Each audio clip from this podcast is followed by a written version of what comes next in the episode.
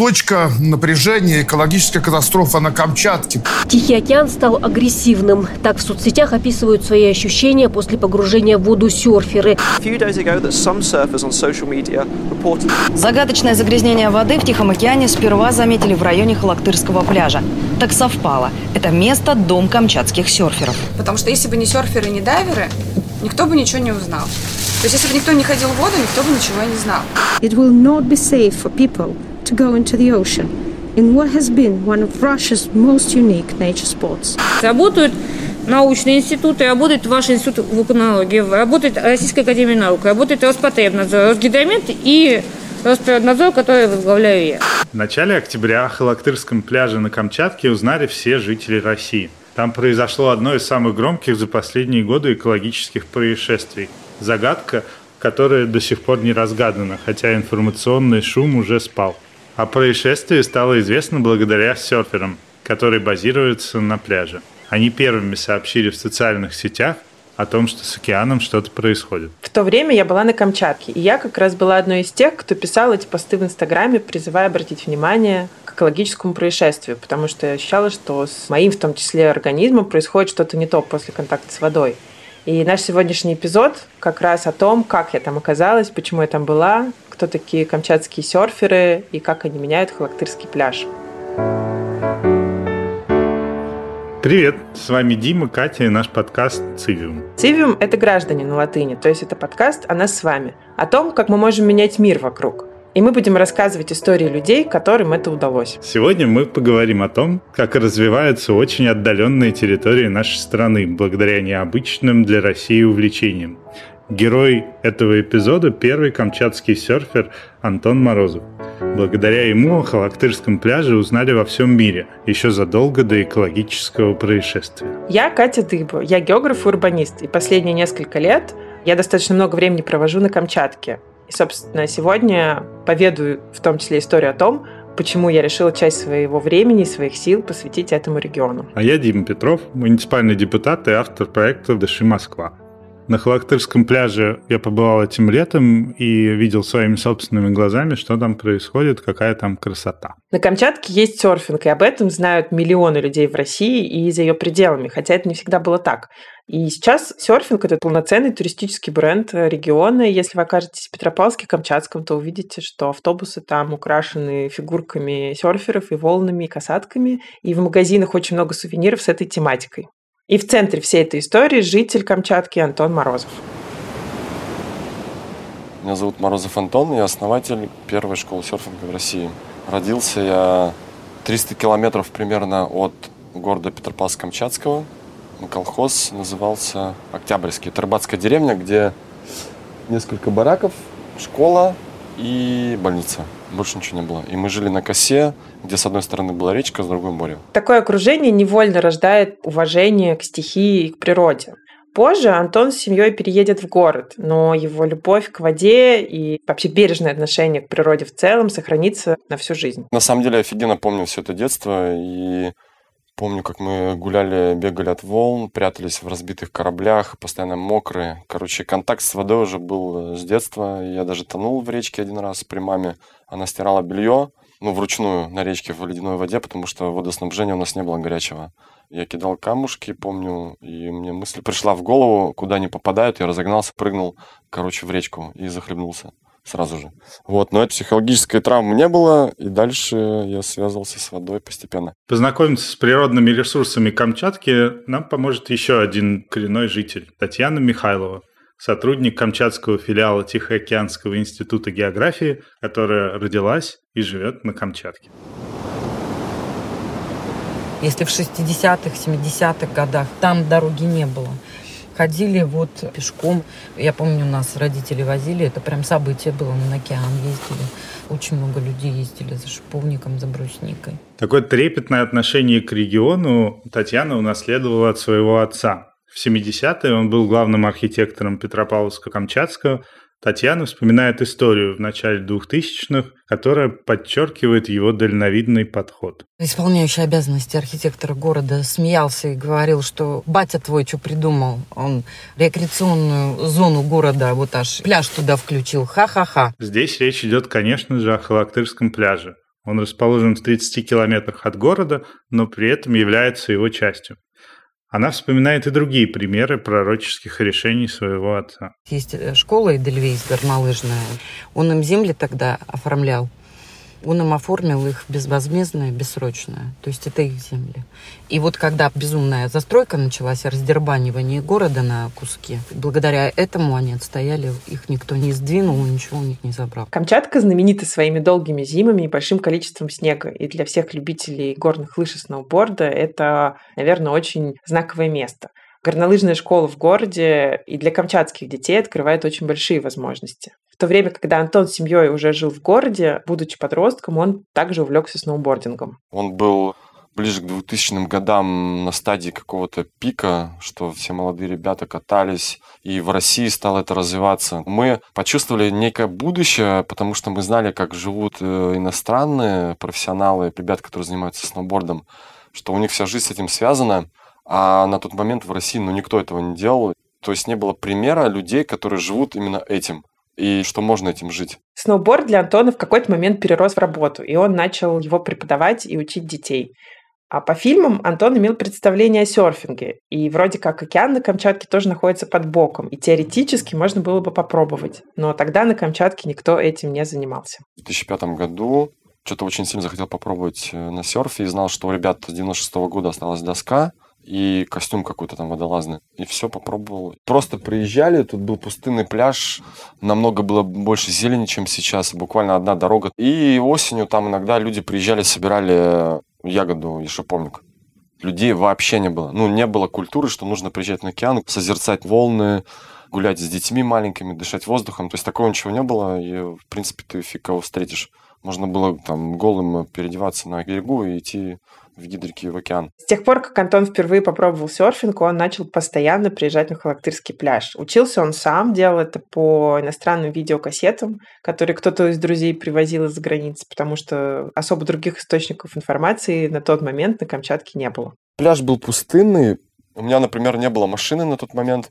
И очень часто просто приезжал на такси, потому что ребята, например, не могли, у них там работа или еще что-то. Со временем они стали отсекаться, потому что ничего ни у кого не получается. Ну и все стали говорить, что волны, короче, не те. Камчатка это не серфинг. Ну, я приезжал, катался, фанател до безумия. Прям, блин, целыми днями только и бредил этим серфингом. Достал всех, э, заставлял всех приезжать сюда, заходить в воду, снимал свой костюм, который был единственный, там, 2 XL еще размера у меня было его тело, и одевал на чуваков, которые меньше. Доска была там одна на троих, на пятерых даже, и мы по очереди ждали друг друга, пока кто-то накатается. Океан любит упорство, и в серфинге находишь очень много параллелей с жизнью и с трудностями, которые она побуждает тебя преодолевать. Антон горел этой идеей сам и заражал людей вокруг. Конечно, не всем это было близко, но те, кто оставались с ним, также становились частью всего этого. Я понял, что я не могу без этого жить, я понял, что хочу людям, кто живет на Камчатке, показать океан, рассказать про него через серфинг. Я не думал ни о каком там бизнесе, развитии и так далее. Просто жил одним днем, типа. Популярность серфинга на Камчатке росла. Антон сделал свою школу на Халактырском пляже, и многие стали приезжать туда учиться серфингу. Школа развивалась, со временем появился полноценный лагерь на берегу океана. Это такая настоящая деревня с домиками, с баней, с общей кухней, костром, белевыми веревками, где можно сушить вещи. Люди писали там в Фейсбуке, мы к вам летим, они стали узнавать там через фото, через видео. Они ничего не спрашивали. Есть ли туалет, есть ли душ, и так далее. Вообще ничего. Просто, блин, круто, мы к вам летим, хотим, и все. И уже по факту, когда они приезжали, они тут смотрели, так, ага, жить в палатке, ездить в магазин за едой, мыться нигде. Потом стали понимать, что если мы хотим, чтобы люди приезжали, им было комфортно, что-то нужно строить. Купили домик небольшой, построили один, другой, какую-то кухню. Поняли, что нужна вода именно тут. Друг э, Леха Кот дал нам бак этот пятикубовый. Купили генератор. Но в любом случае ты всегда что-то делаешь. Потому что нужна вода, нужны дрова. Дров тоже не привозили, как сейчас там купили привезли. Ты идешь в лес вместе с туристами, которые говорят, а где дрова брать? Ты говоришь, в лесу. Они, что, типа в лесу? Потом все тащишь сюда, жгешь костер. Халактырский пляж становился все более популярным местом для отдыха. В том числе для местных жителей, которые стали приезжать туда просто на выходные, отдохнуть, провести время на берегу океана. При этом инфраструктура развивалась стихийно и очень сильно отставала от количества людей, которые на эту территорию приезжают. И потихоньку стали приезжать на пляж местные, наблюдать за нами. Это был некий прикол поехать на пляж, посмотреть на серферов, и уже складывались такие легенды, что живут какой-то чувак там сумасшедший, его друзья. Были моменты, когда люди прям приезжали только там, где мы, они все жали шашлычки, бухали, тусовались и смотрели, как мы типа катаемся. Ну, коряво, конечно, там еле как, но для них это было прикольно. Приехать посмотреть на камчатских серферов стало забавой не только для местных жителей, но и для разных медийных личностей. Так, в 2020 году Дудь снял фильм о Камчатке, одним из героев которого стал Антон. Ну, а сейчас у нас целый городок, деревня, не знаю, как это назвать, где люди живут, начиная от палаток, заканчивая комфортным вип-домиком. Вот, сауна. Ну и то, смотря на это сейчас, ты понимаешь, что это тоже мало, нужно еще круче. У эколога Татьяны такое оживленное внимание вызывает опасения. Сложно себе представить, как пустынный пляж без капитальной инфраструктуры, без развитой сферы услуг, без организации или координации может так преобразиться. 18 год. Это был самый жаркий день. Я шла по побережью пешком, и я думала, что это ну, лазурная или Адлер, только там узкая полоска, а у нас-то полоса, и еще плюс вся тундра. И я понимала, что мы к этому пришли и что этим надо срочно заниматься. Когда я вижу, что машины заезжают на зеленку, и только для того, чтобы их там оставить, достать столики, стульчики, мангал. Спасибо, что мангал. Да, спасибо вам за это. Это вот уже просто начинает бесить. Пляж действительно стал привлекать все больше очень разных людей. Появление сезонной инфраструктуры, столиков, кафешек подстегивает еще дополнительный спрос. Чтобы просто насладиться видом, запахом, посидеть, подумать о вечном, это не про нас. Это, опять же таки, мы возвращаемся к культуре. Вот этот песок, наша вот эта приморская тундра, это же богатейшие ягодники. Шикша, брусника, голубика, шиповник – то есть уникальная вот эта вот приморская тундра, которая сейчас изъезжена, и еще чуть-чуть там ничего не останется. И это надо сохранить, потому что снимки-то с квадрокоптера мы все видели. Она уже прямо распределена вот такими полосами. Если даже сейчас мы оставим на зарастании, вот перекрыть дороги, они уже восстанавливаться будут совсем в другом виде. Там уже будет совсем другое что-то. И вообще я даже не знаю, что там будет расти, если честно. Потому что там уже изрыто так все глобально. Но то, что есть, то, что осталось, вот это вот нужно как бы обустраивать и сохранять. И вот сейчас вопрос именно уже о сохранении, потому что год-два, и мы там все потеряем. Халактырский пляж изначально был военным полигоном. Приехали, провели учения, уехали. Камчатка вообще земля временных. Туда многие приезжают на рыбалку, на короткий туристический сезон и потом уезжают обратно. Военные, которые бросили полигон, песчаный карьер, который неизвестно кем разрабатывается, игры коммерсантов, которые бьются за территорию и ее потенциал, туристы со всей России и мира, местные жители с шашлыками. Кто возьмет на себя ответственность за последствия? Я сама оказалась на Камчатке благодаря Антону и его проекту, потому что в нем я увидела какое-то невероятное чувство ответственности за место, с которым связана вся его жизнь, вся его деятельность. Я увидела человека, который на Камчатке не на время, а навсегда, потому что это его дом. И это привносит другие ценности и отношения к этой территории.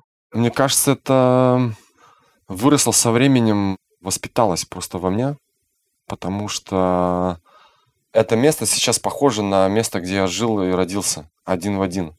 Потому что не было электричества, воды и всего вот этого, не было каких-то, ну, благ. И чтобы, например, было тепло, нужно натопить печь, чтобы была вода, нужно сходить в речку. Ну, короче, я вот так провожу параллель, и это похоже на дом, и мне кажется, именно психологически у меня есть любовь к этому месту очень сильная. Блин, я тут уже 12 лет, начиная с ничего, топчусь тут в этом периметре, Иногда, конечно, меня это все бесит, и устаешь очень сильно от этого. Иногда не понимаешь вообще, что у тебя за жизнь, и что за люди вокруг тебя, и хочется все это послать.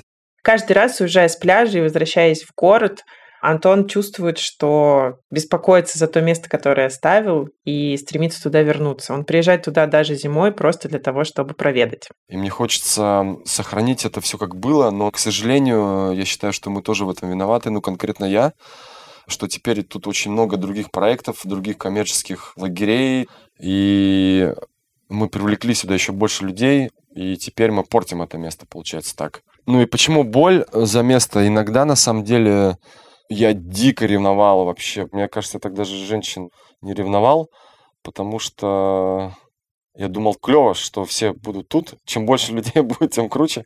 А потом я осознавал, что сижу на волне, подплывают люди какие-то, и я прям ревную дико. Понятно из-за чего. Потому что это мой дом. И он похож на мой дом, где я был в детстве. Очень похоже, что есть люди, которые готовы взять ответственность. Действительно, есть те, кто видит перспективу и не готов рассматривать это место как временное пристанище. Хочет защитить. Какие их дальнейшие действия? Мне кажется, что ключ к решению ситуации уже есть. Это сообщество, которое уже сформировалось на этой территории. И, на мой взгляд, здорово, что новый губернатор Владимир Солодов, он настроен на диалог с э, этим сообществом и, в принципе, мыслит плюс-минус в том же направлении. Появилась другая идея, как это теперь все сохранить? И что в будущем сделать из этого места. Нужно делать парк стильный, должны делать архитекторы, дизайнеры, люди, которые в этом разбираются, у которых есть образование, и мы, потому что мы понимаем, какое место это было и как оно будет. Где будет серфинг, э, какие-то, короче, активности в плане велосипеда, скейт-парк, чтобы оно было топ в мире, например, там как вот пляж Исландии, который входит в десятку пляжей официально. Но там ничего нет, просто дорожки, скамеечки, красивый пейзаж. Ну, у нас он лучше, на самом деле, красивее намного. Тем не менее, люди тратят огромные деньги, прилетают туда просто, чтобы сфотаться. Как бы информационность о Камчатке и о пляже по всему миру она есть. Не нужно ничего там делать, уже все сделано. Нужно просто круто облагородить собрать там всех этих бизнесменов, коммерсантов, кто сейчас на пляже, и сделать единый какой-то стиль. Звучит хорошо. Мне кажется, я бывал в таких местах. Как же это сделать на Камчатке? Мне тоже стало интересно услышать ответ на этот вопрос. Я обратилась к Вячеславу Иванову, директору проекта по развитию экотуризма Агентства стратегических инициатив. Слава мой давнишний приятель, и я увидела, что несколько лет назад он провел исследование природных территорий по всему миру где они изучали, как эти территории развиваются и какие системы управления могут быть применимы для того, чтобы и сохранить природу, и всем людям, которые на этой территории находятся, было от этого хорошо. Как это может быть сделано? Сделано это может быть там, ну, совершенно различными способами. Я вот тебе присылал эту историю про Тю, National Park в Дании. И там как раз, как я знаю эту историю, именно этого парка, там у них как бы очень большую роль в его создании и его формировании сыграло как раз местное сообщество, в том числе сообщество серферов, которые там находились. То есть он вообще новосозданный, 29 июня 2007 года создан этот парк Тюл. Слава сам несколько лет жил в Дании, и поэтому знаком с историей этого парка. Он прислал мне фотографии этого места, и я поняла, насколько сильно он напоминает Халактырский пляж. Тоже Северное море и черный песок. И здесь история, наверное, вот про местное сообщество, про местные активности, как бы как это может быть создано. То есть они фактически переосмыслили всю эту историю. То есть люди там из ТЮ, которые оттуда уезжали там жить в Копенгаген, ну, вообще, да, небольшая проблема, что западное побережье постепенно пустеет, то есть люди оттуда перебираются, там порядка тысячи домов остаются без жителей. И здесь, наоборот, они создали вот это местное движение, холодный Гавайи, как они это называют, и, в общем, вокруг этого всего создался национальный парк, он был утвержден, у него был утвержден бюджет, там направление работы, стратегия определенная. Это как бы такая вот история типа bottom-up approach, типа как это может делаться снизу вверх. В российском законодательстве есть такая форма управления территориями, которая называется природный парк.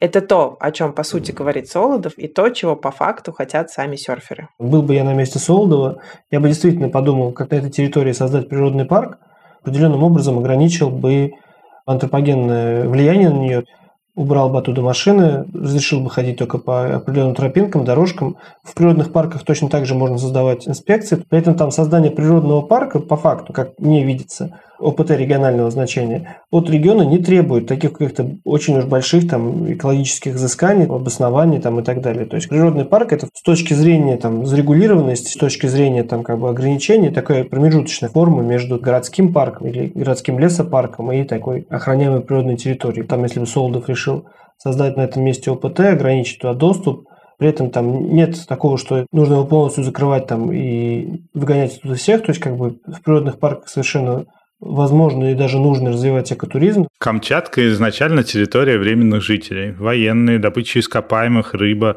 Сюда приезжали с мыслью о том, что это ненадолго. Это сформировало определенную культуру пользования территорией. Я здесь не навсегда. Что будет с этим местом после меня, мне не важно. А ведь именно культура пользования местом – одна из главных составляющих успешного развития территорий и сохранения экосистем. Можно ли эту культуру привить? Или мы вынуждены отталкиваться от того, какие модели пользования территорией существуют сейчас? о культуре вне земли, она же тоже не сразу там. Римляне осушали болота когда-то там. Сейчас подумать, что на территории Италии когда-то были болота, знаешь, ну как-то странно, потому что вся земля оккультурена. Здесь то же самое, как бы нужно просто приносить культуру на эту землю. Нужно просто, мне кажется, больше людей вокруг себя в этом плане объединять, как бы нормально вести диалог с властью. С двух сторон, со стороны бизнеса этого туристического, да, как серферы там какие-то, ребята, которые на берегу там что-то делают, глэмперы там и так далее. Так и со стороны власти вместе двигаться в каком-то направлении. У меня такой как бы видится формула успеха. У любой территории, которой активно пользуются, должен быть хозяин. Он может вырасти из локального сообщества и может стать ответственный бизнес или хорошо выстроена государственная структура. Так или иначе, это очень гибкая история, поскольку интересы разных групп необходимо учесть. Просто пользоваться местом уже невозможно. В него нужно вкладываться, я вижу реальный подход в борьбе с этим, а с этим нужно бороться, потому что как бы, ну, эти люди, условно говоря, халявщики. Потребляют этот ресурс, ничего за это как бы не платят. Это нужно выжигать напалмом. Но выжигать это напалмом может только бизнес, только частник, только правильная приватизация этой территории. Ты же в Средиземноморье не приходишь на пляж и не жаришь там шашлыки. У пляжа есть хозяин. Вот создание этого нового класса, новой волны русского туризма, эта культура, она действительно меняется. Такая софт-история. Не только история, что типа здесь шашлыки жарить нельзя, поэтому пляж должен быть пустой. Нет, надо создать как бы инфраструктуру на нем, качественную, нормальную, устойчивую, которая там будет перерабатывать мусор, которая будет там следить за этими отходами, которая будет как бы сама по себе ответственная, и бизнес сам по себе будет ответственный. Самое главное в лагере – это, конечно же, люди, которые тоже не просто так тут появились и посвящают очень много времени этому месту, сил, меняют свое будущее. Из-за того, что изначально это не было бизнесом, и сейчас я не могу назвать это бизнесом. И это чувствует каждый практически человек, который здесь побывал. Это был подкаст «Цивиум». В следующем эпизоде мы посмотрим на сферу экологии. Вместе с нашими героями исследуем вопрос обращения с отходами в городе, его историю и перспективы. Слушайте нас на любых удобных вам платформах. Apple подкасты, Google подкасты, Яндекс.Музыка, Castbox, Overcast и на любых других. Если вам понравился этот эпизод, обязательно оставьте комментарий и поставьте звездочку. Нам будет очень приятно. Пока. До новых встреч.